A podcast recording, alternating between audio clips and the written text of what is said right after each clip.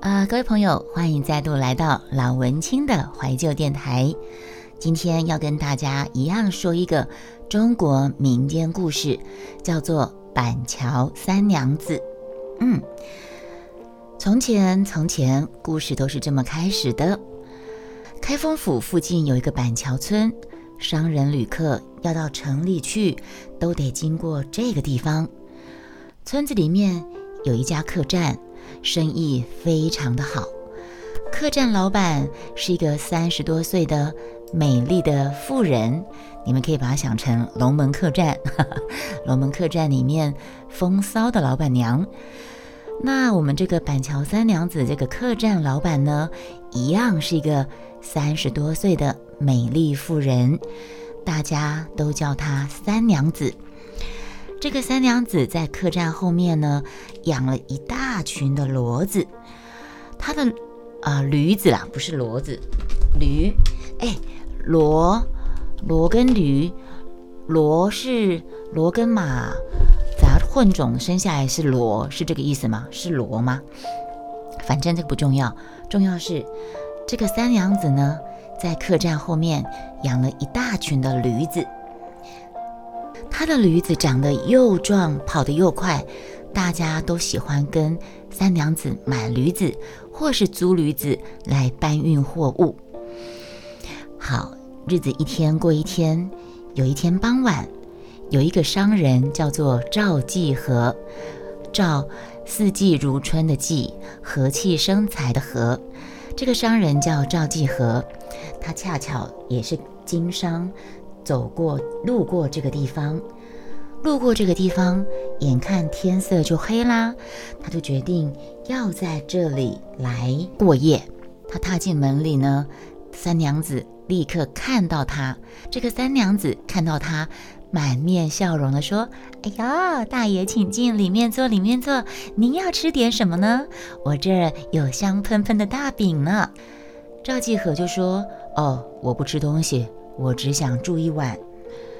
赵继和说明自己的来意之后呢，三娘子就皱起眉头说：“哎呀，真是不巧，今天晚上客人多了点，小店里已经没有空房间了。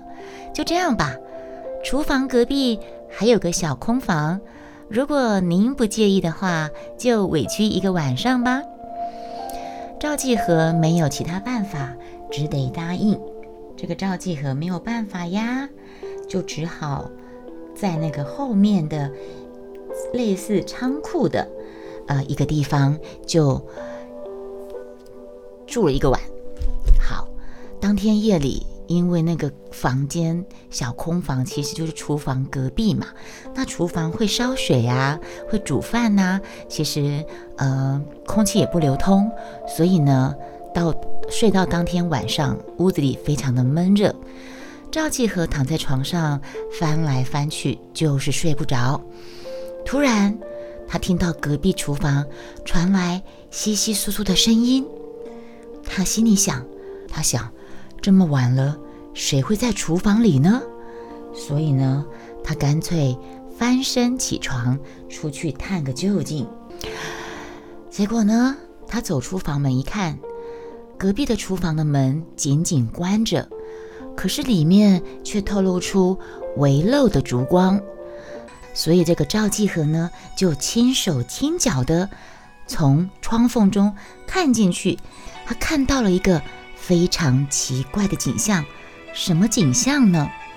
他只看到三娘子从厨房的一个大黑瓮中拿出一个小箱子。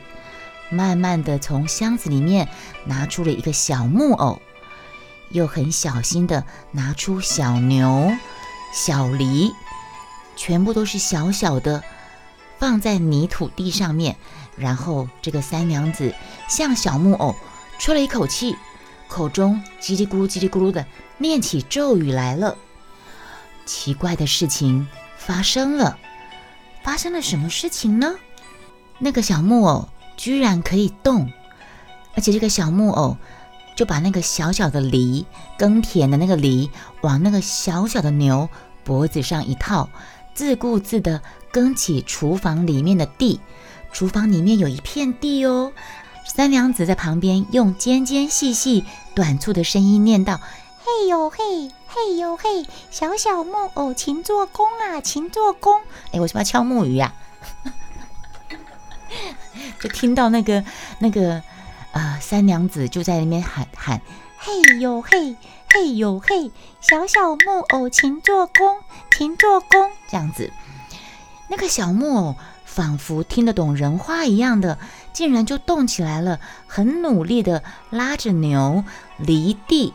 不一会儿呢，那个地就犁好喽，一小方的土地就犁好了哟。这时候，赵继和看得害怕起来。他心想：“我再看看吧，一定还有什么怪事会再出现，我一定要看个结果。”所以呢，他并没有离开，他仍旧呆呆地望着这个三娘子在犁好的土地上，又撒下了一一把麦子，浇了一些水，嘴里又开始念喃喃地念起咒语喽，念咒语，然后麦种。他撒下去的一把麦子，一下子就发芽了，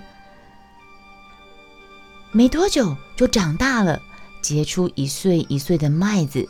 三娘子她在用尖细的怪声怪调对着小木偶说：“快呀，快呀，小小木偶，勤收割，勤收割，割好麦子磨成粉，磨成粉啊，磨成粉。”赵继和几乎不敢相信。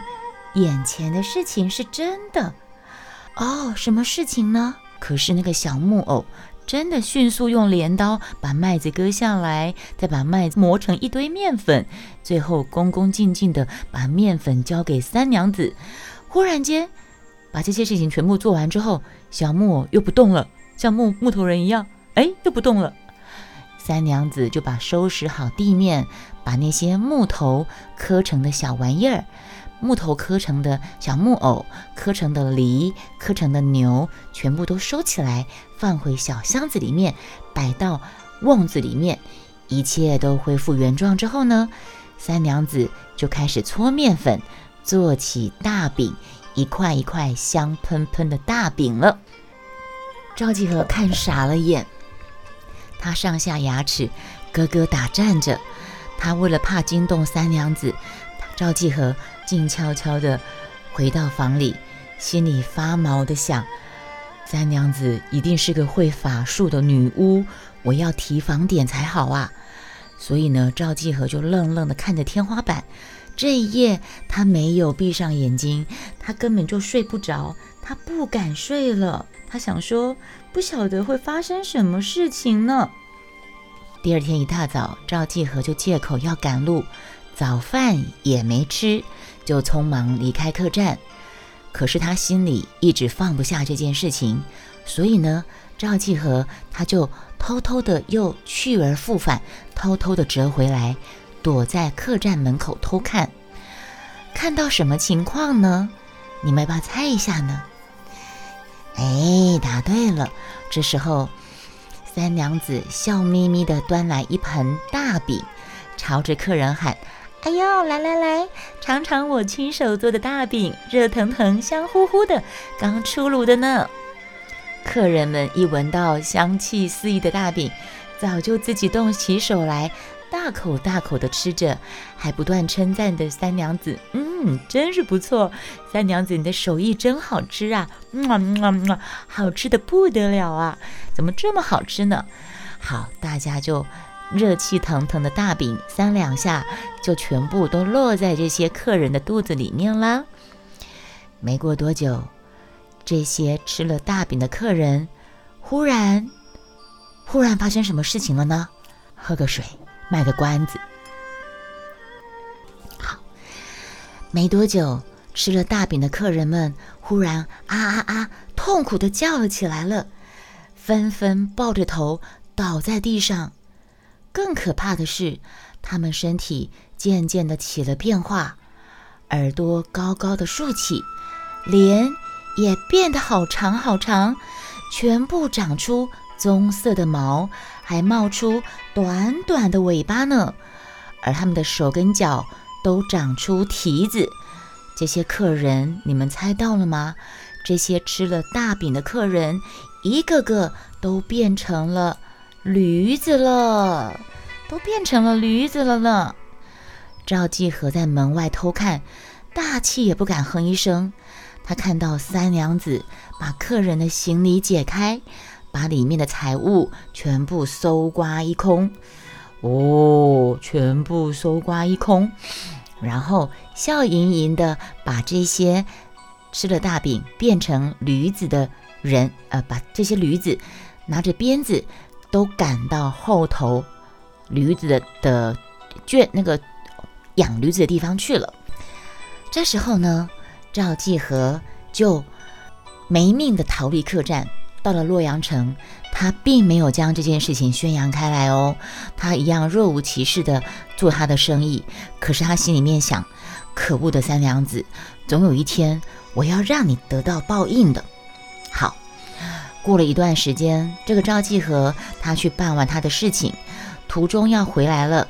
回家途中又经过板桥村的三娘子开的客栈，这次呢，他不敢大意。